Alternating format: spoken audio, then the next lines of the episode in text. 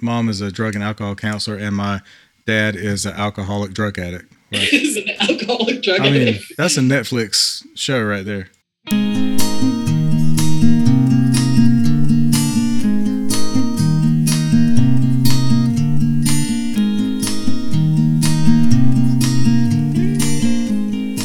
Hello and welcome to WNC Original Music, episode 147, the Snooker Break episode. Snooker or snooker? I say snooker, but I feel like snooker is how they say it. Anyway, very happy to have on the podcast this week Rooster.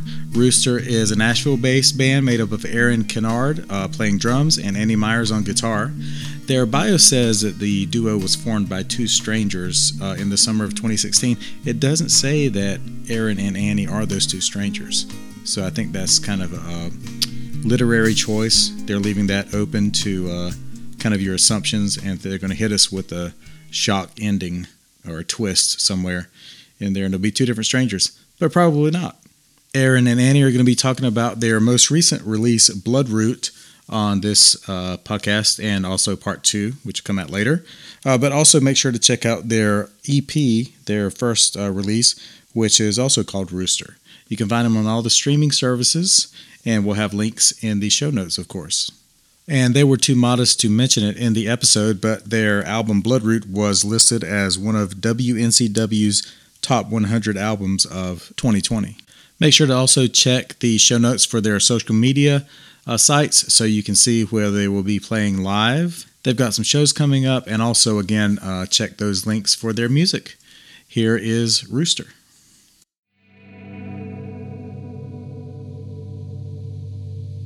Is this how it ends? Is this how it goes? I thought we were friends. Thought you would know, but I couldn't say. Had to keep it inside, hold on to my fears, swallow my pride.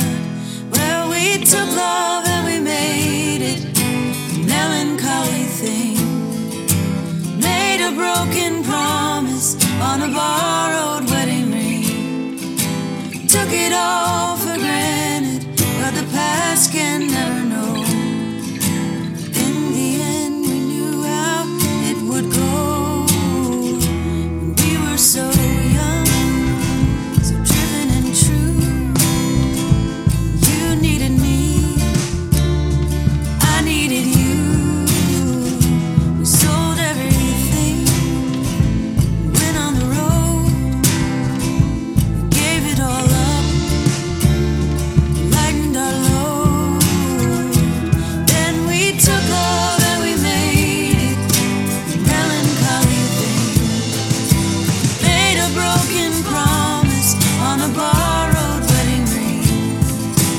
Took it all for granted, but the past can never know.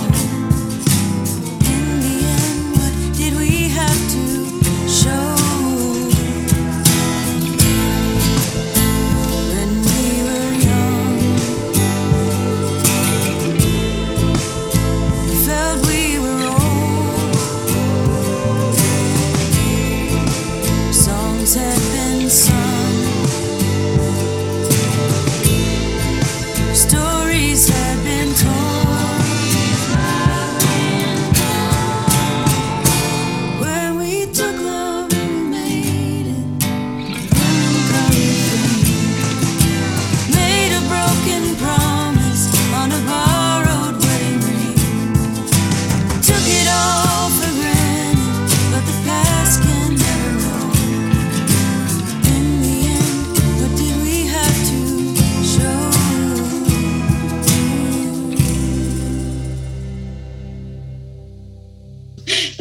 start. So yeah, Borrowed Wedding Ring, it was one of those songs that just kind of happened.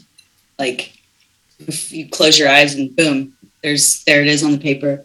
I wrote it in a like a coffee shop in New York, this trip right after a breakup, you know, big momentous time, and it all just sort of like word vomit came out. It was basically just about a breakup. I mean, I think we decided to start the album with that because, number one, of the way the song starts, is this how it ends. Mm-hmm. But also it kind of, we love sad songs and we're just naturally drawn to sad songs. Mm-hmm.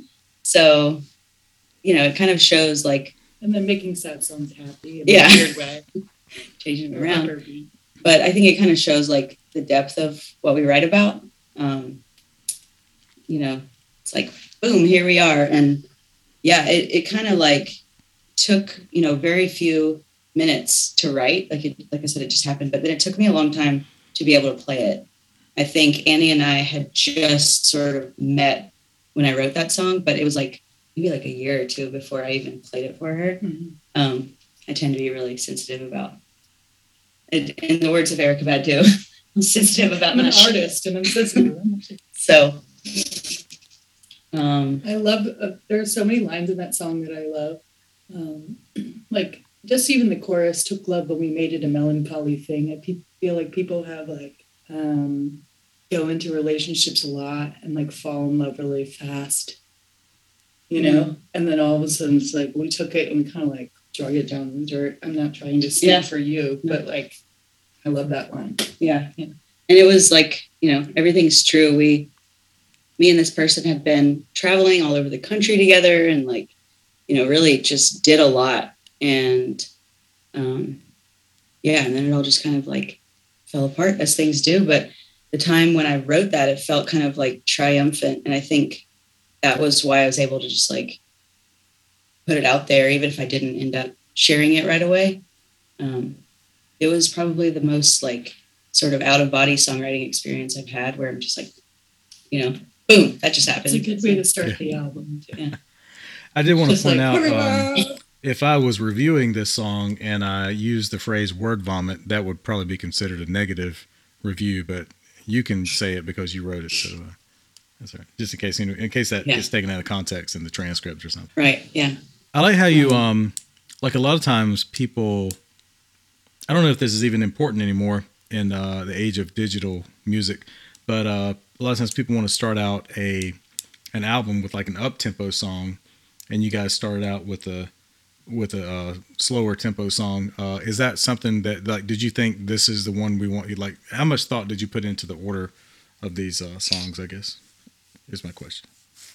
I think we put a lot of thought into it. We put a lot of thought into it. And I really loved the fact that the album starts with the lines, is this how it ends? Because, I don't know, we're both Geminis. It's like a wraparound. I don't know. Yeah. And I like the vibe that it puts on the whole album, because people are like, wow, they can sing really well together. And it kind of draws you into the rest of the album, mm-hmm. that song. Yeah, I think we knew that we wanted to start it with that. It kind of feels like the most like, kind of like a hit. Mm-hmm. And when one thing that we really tend to do is change the tempo. Me being a drummer, I'm really like keyed into this, but change the tempo or the feel of a song like midway through. And I think that song does that, where it's like mm-hmm. kind of just slow and going along, and then those drums come in. So I think illustrating that in the first song was important. And yeah, I like those dynamics of that tempo change there. Yeah. Yeah. And Matt Lohan, can't say enough nice things about that guy, but like we had a lot of intuition ourselves and like our own musical like preferences for that song, but he also was just like the best, kind of like producer guider too. Mm-hmm. Yeah, he produced that album. He's in a band called Diado, and you can find them all over the place. And he has a couple of other projects as well, but he's just a really, he had the perfect amount of like hands-on and hands-off with us. He just has a lot of wisdom about, the way sort of.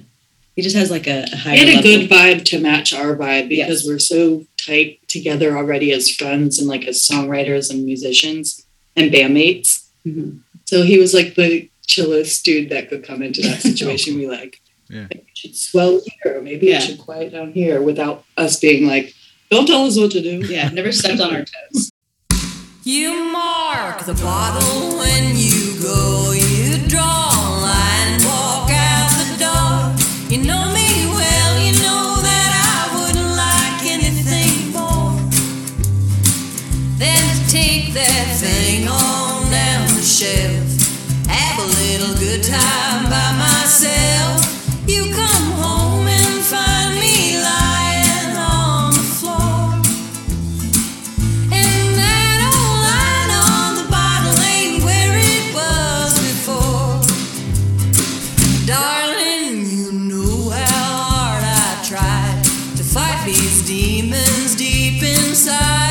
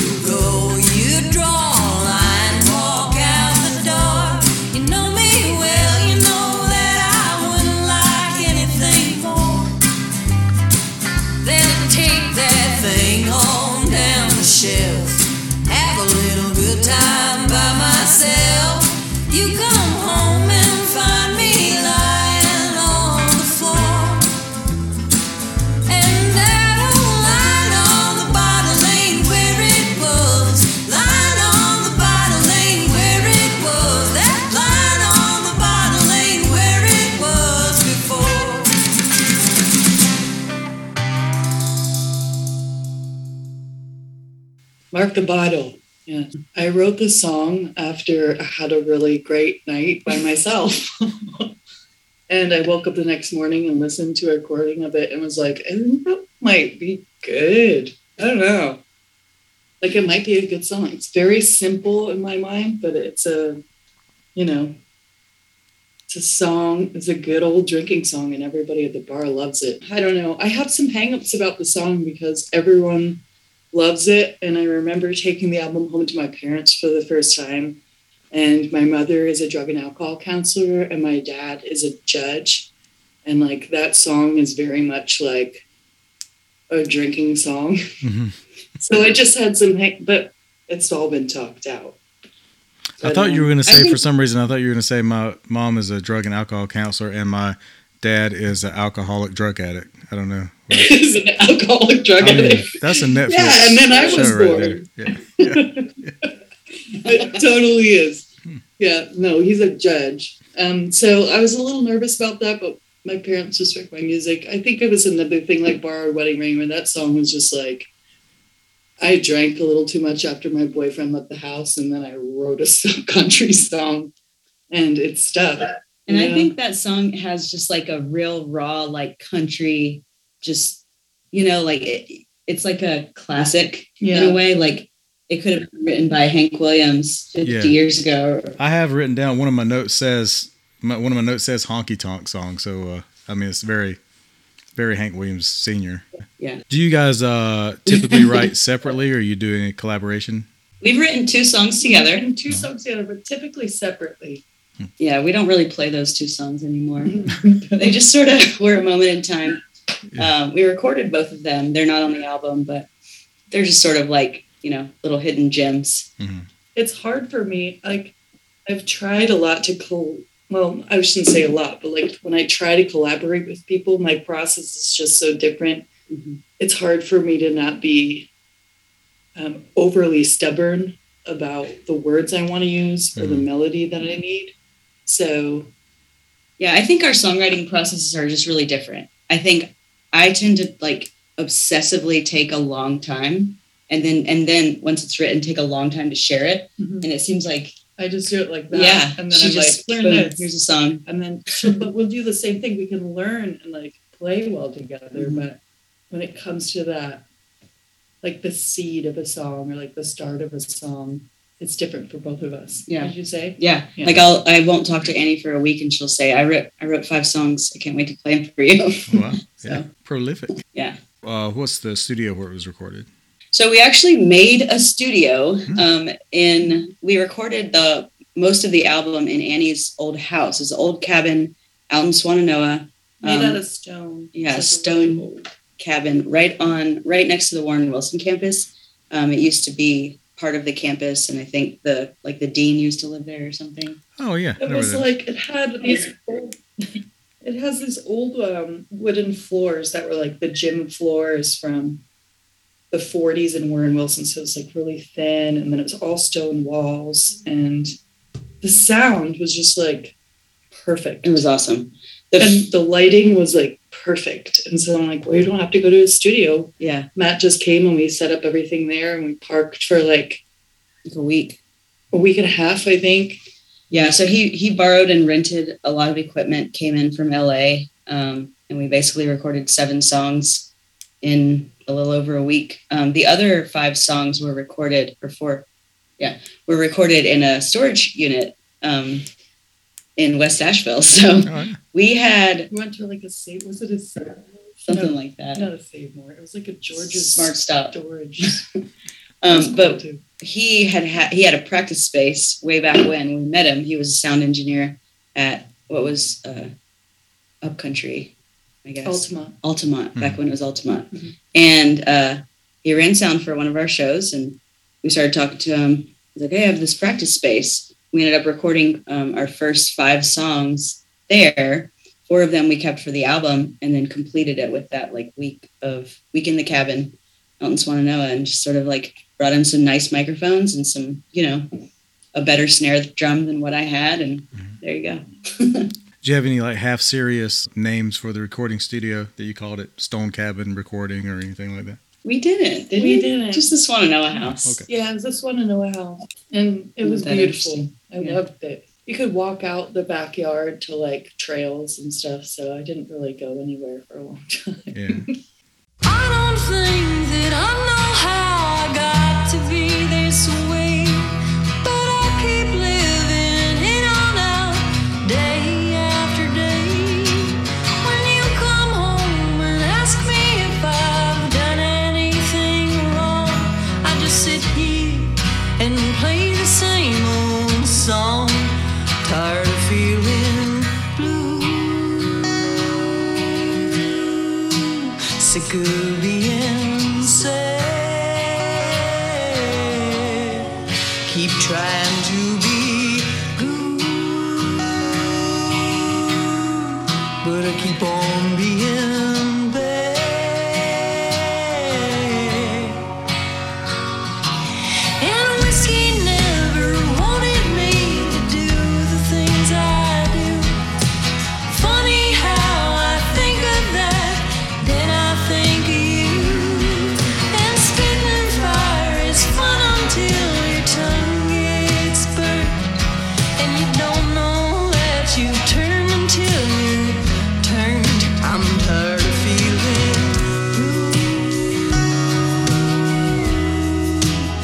could be insane.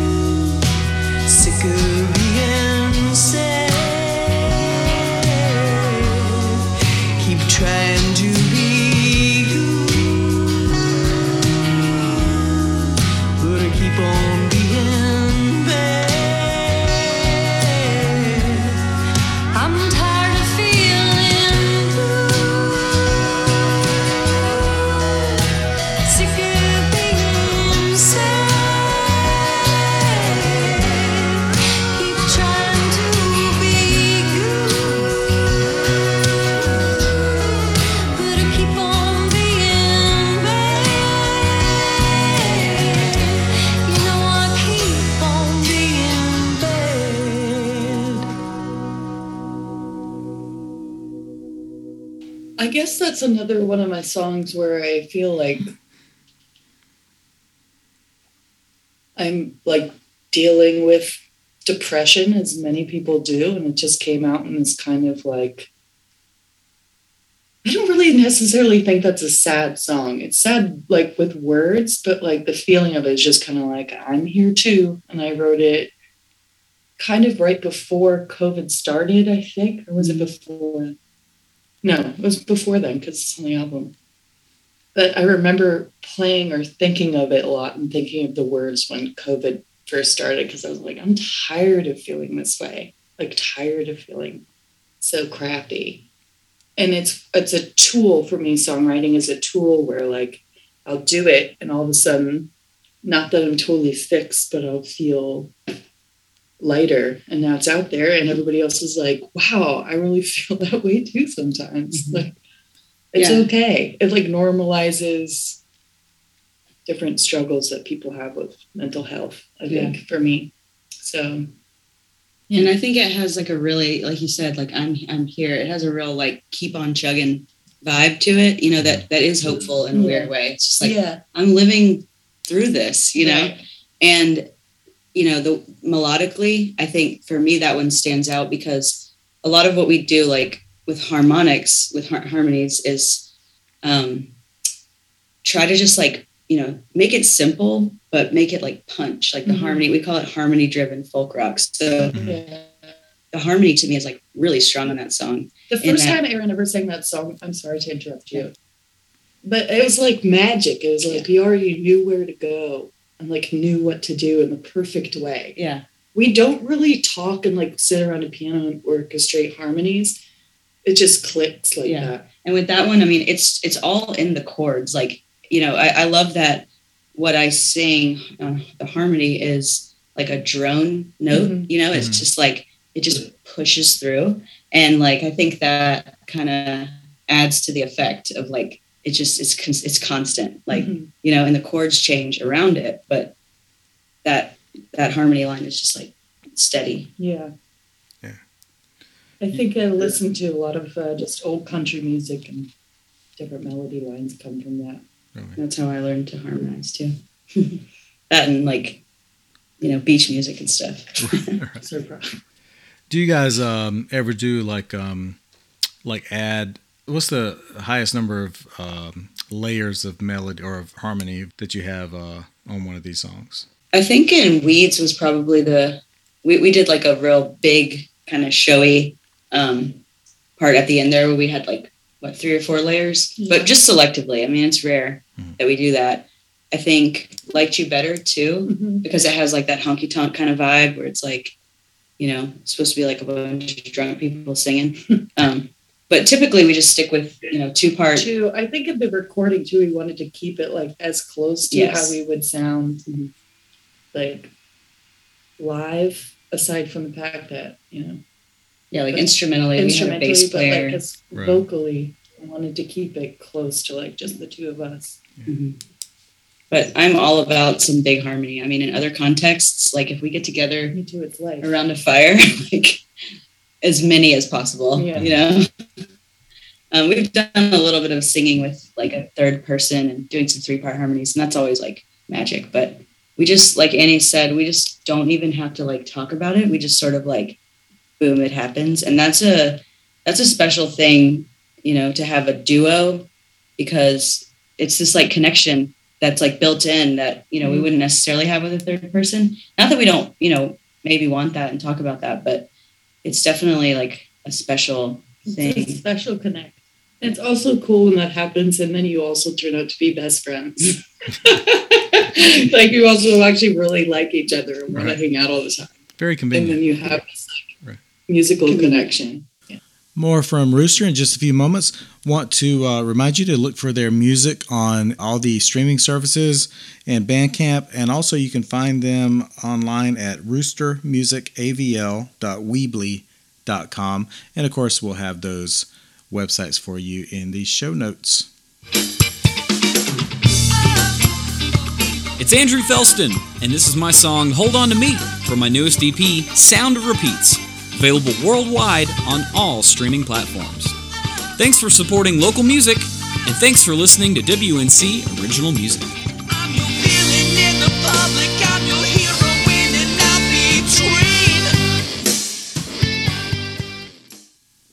Hey, Andrew just had a baby, so go show him some love for his music at andrewfelston.com, and also just tell him, hey, you like that new baby he had. Also, don't forget to subscribe to the podcast wherever you get your podcasts, WNC Original Music, or just go to WNCOriginalMusic.com, or as always, you can listen on your smart speaker, or just Google WNC Original Music. I'm sure something will come up. Follow the podcast on Instagram and Facebook. Again, just search WNC Original Music. Doing a cool thing right now as I'm recording this, where if you tell me your band name, I will tell you what your cover band name will be. So if you are listening to this like in 2027 or something, you might have to scroll back a little bit. Corrections and clarifications from last week's episode with Derek Fry. A fiddle can be defined as a nervous violin, so we were both right. Hi, this is Dwight McGlynn of TruVere. You're listening to WNC Original Music. Before I get to the next song, you guys had mentioned something about the Zodiac sign. I was going to ask you if you were Zodiac followers. I don't know if that's the phrase. I'm not. So, but just one silly question I'm going to ask you later is, can you think of and describe the 13th Zodiac sign? So be thinking about that, and we'll talk about it at the end there, just to give you something to think about. All right. Oh, I researched that. You did? Uh-huh. Oh, wow. Okay. Yeah. It was like, I went down a rabbit hole. It was like I started with an O, what the 13th one is. Is that what you're talking about? Like basically. No, I'm not saying that there is one. I'm saying you would create one. Yeah. I mean, we're not spending like half an hour on it or anything. It's just a sign. Yeah. We are so solid Geminis. Yeah. Both of us. Yeah.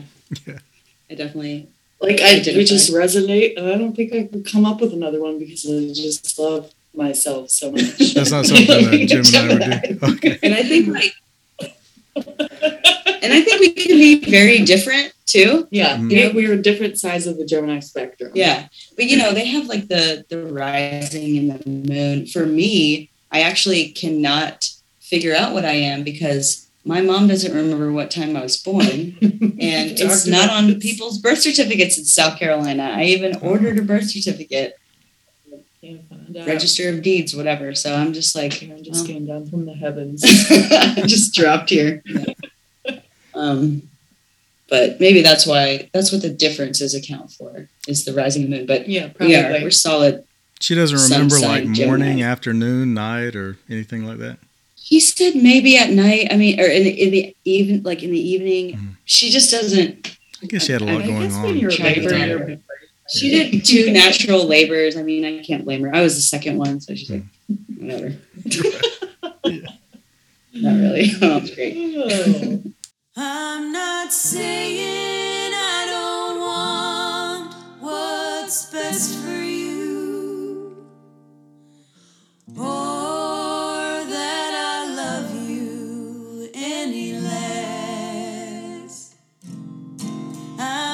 Saying that I know what you're thinking.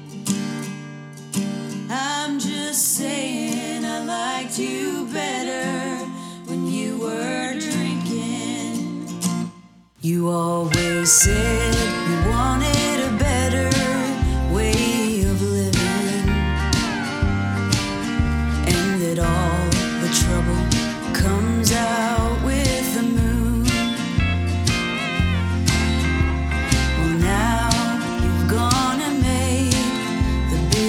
mistake.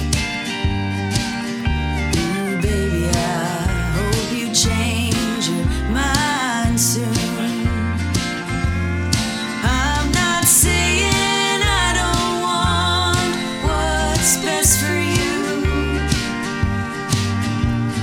or that I love you any less.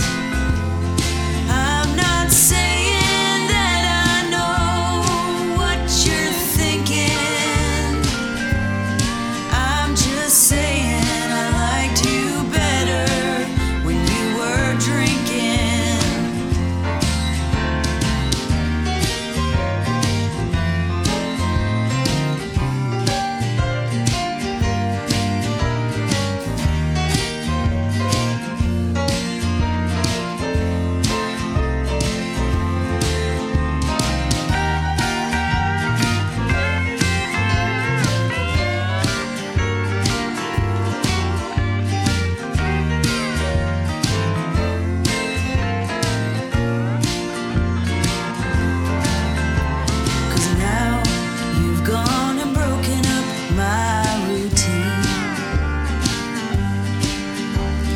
taken an interest in my day-to-day,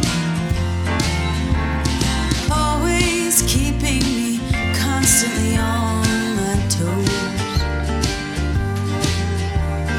even with things I used to keep squared away.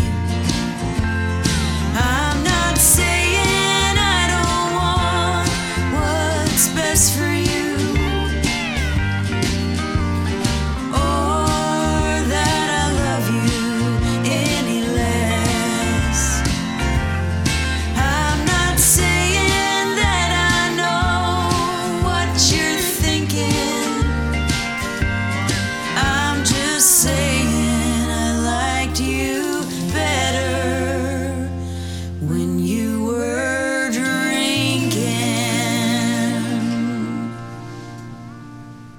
Yeah, so this is the only song that's actually co-written. I was in a band in college called Quasiphonics.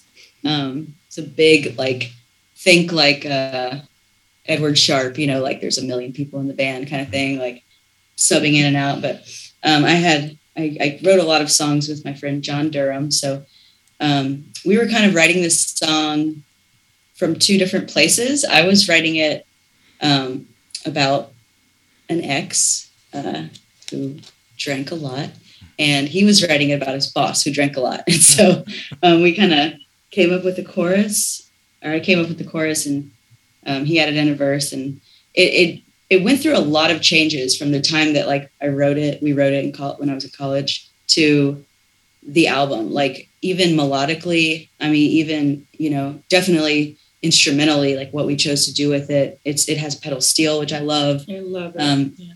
One of Matt Lohan's friends, Philippe, who lives in Nashville, is a studio musician there, and he put the honky tonk piano on it as well as the pedal steel. And so instrumentally, we did a lot more with it, but even like a few of the words and the melody changed. But basically, yeah, it's just like a little funny drinking song. It always gets a laugh, and I always do like a cheers before we play it. Yeah, people love it. I love it. I always think about how there's so many double negatives in the song. Like, I'm not saying, I'm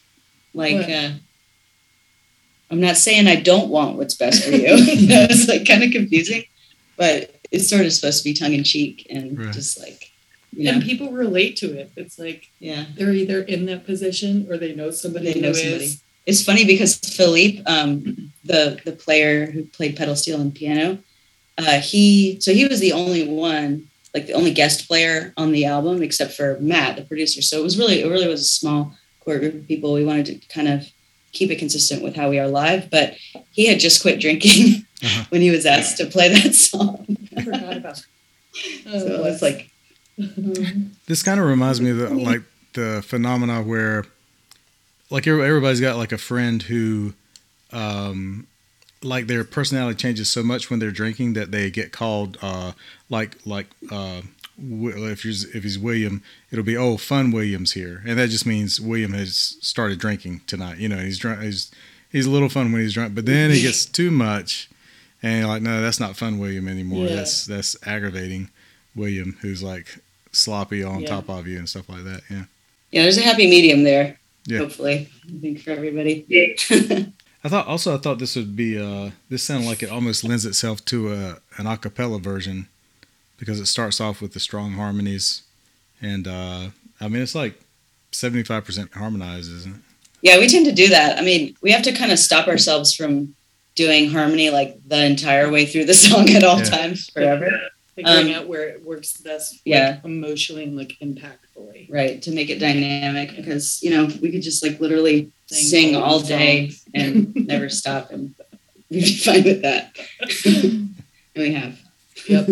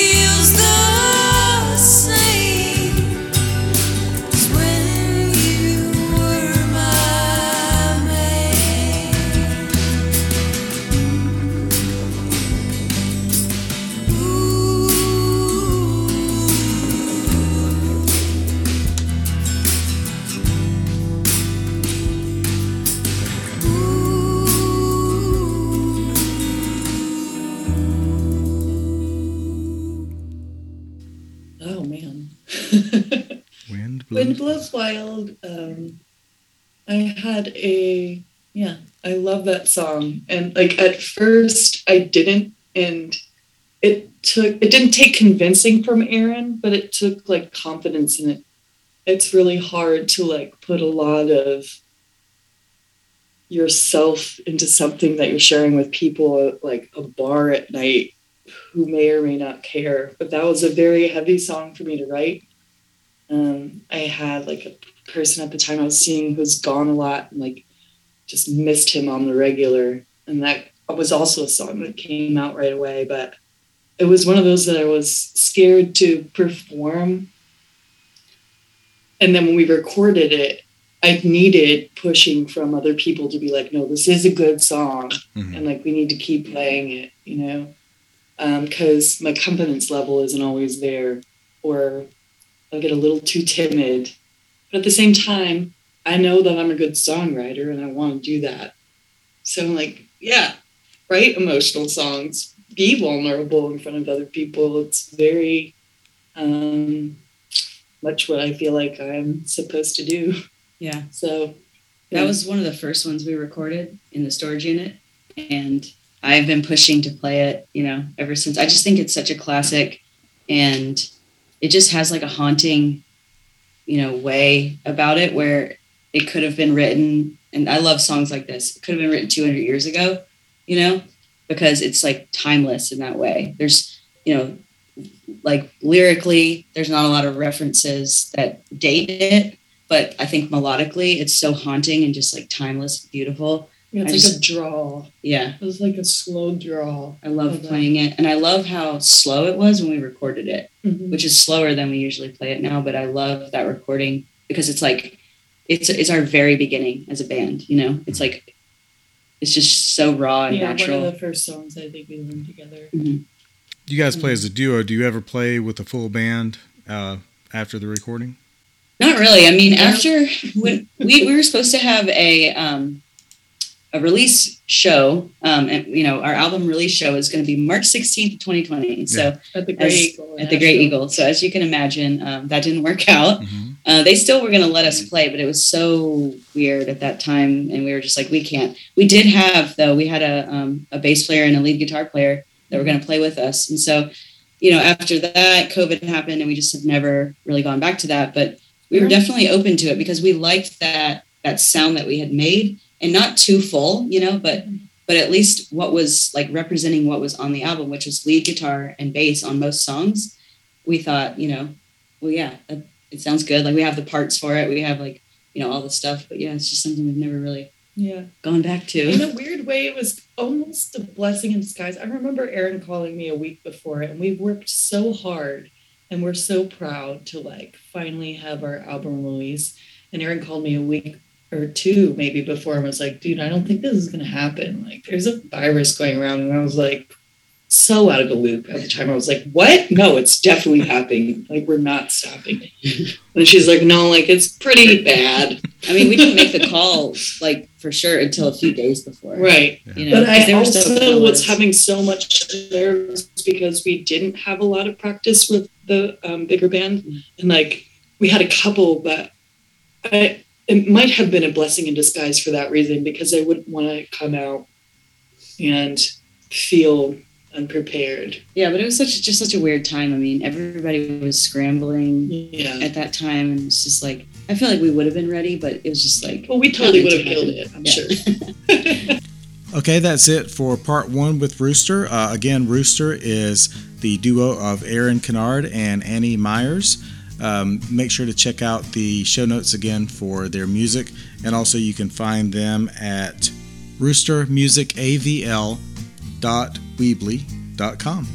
Don't forget, if you haven't already, and why haven't you already, subscribe to the podcast, WNC Original Music, wherever you get your podcasts. And also don't forget to keep supporting local music, especially on Bandcamp. We love Bandcamp, but also all the streaming services, or even better, just go to live shows and buy people's merchandise, or go to their websites and buy their music, buy their CDs, download their music.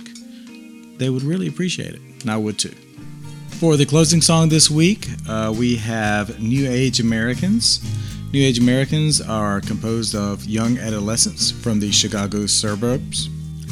New Age Americans are a group of young adolescents from the Chicago suburbs.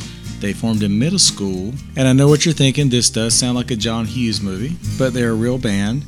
They've performed with various artists such as the iHeartRadio Rock Artist of the Year, Lovely the Band, and they're getting ready to tour again. You can find them at newageamericans.band, not .com, .band, and here they are, New Age Americans. Have a good week.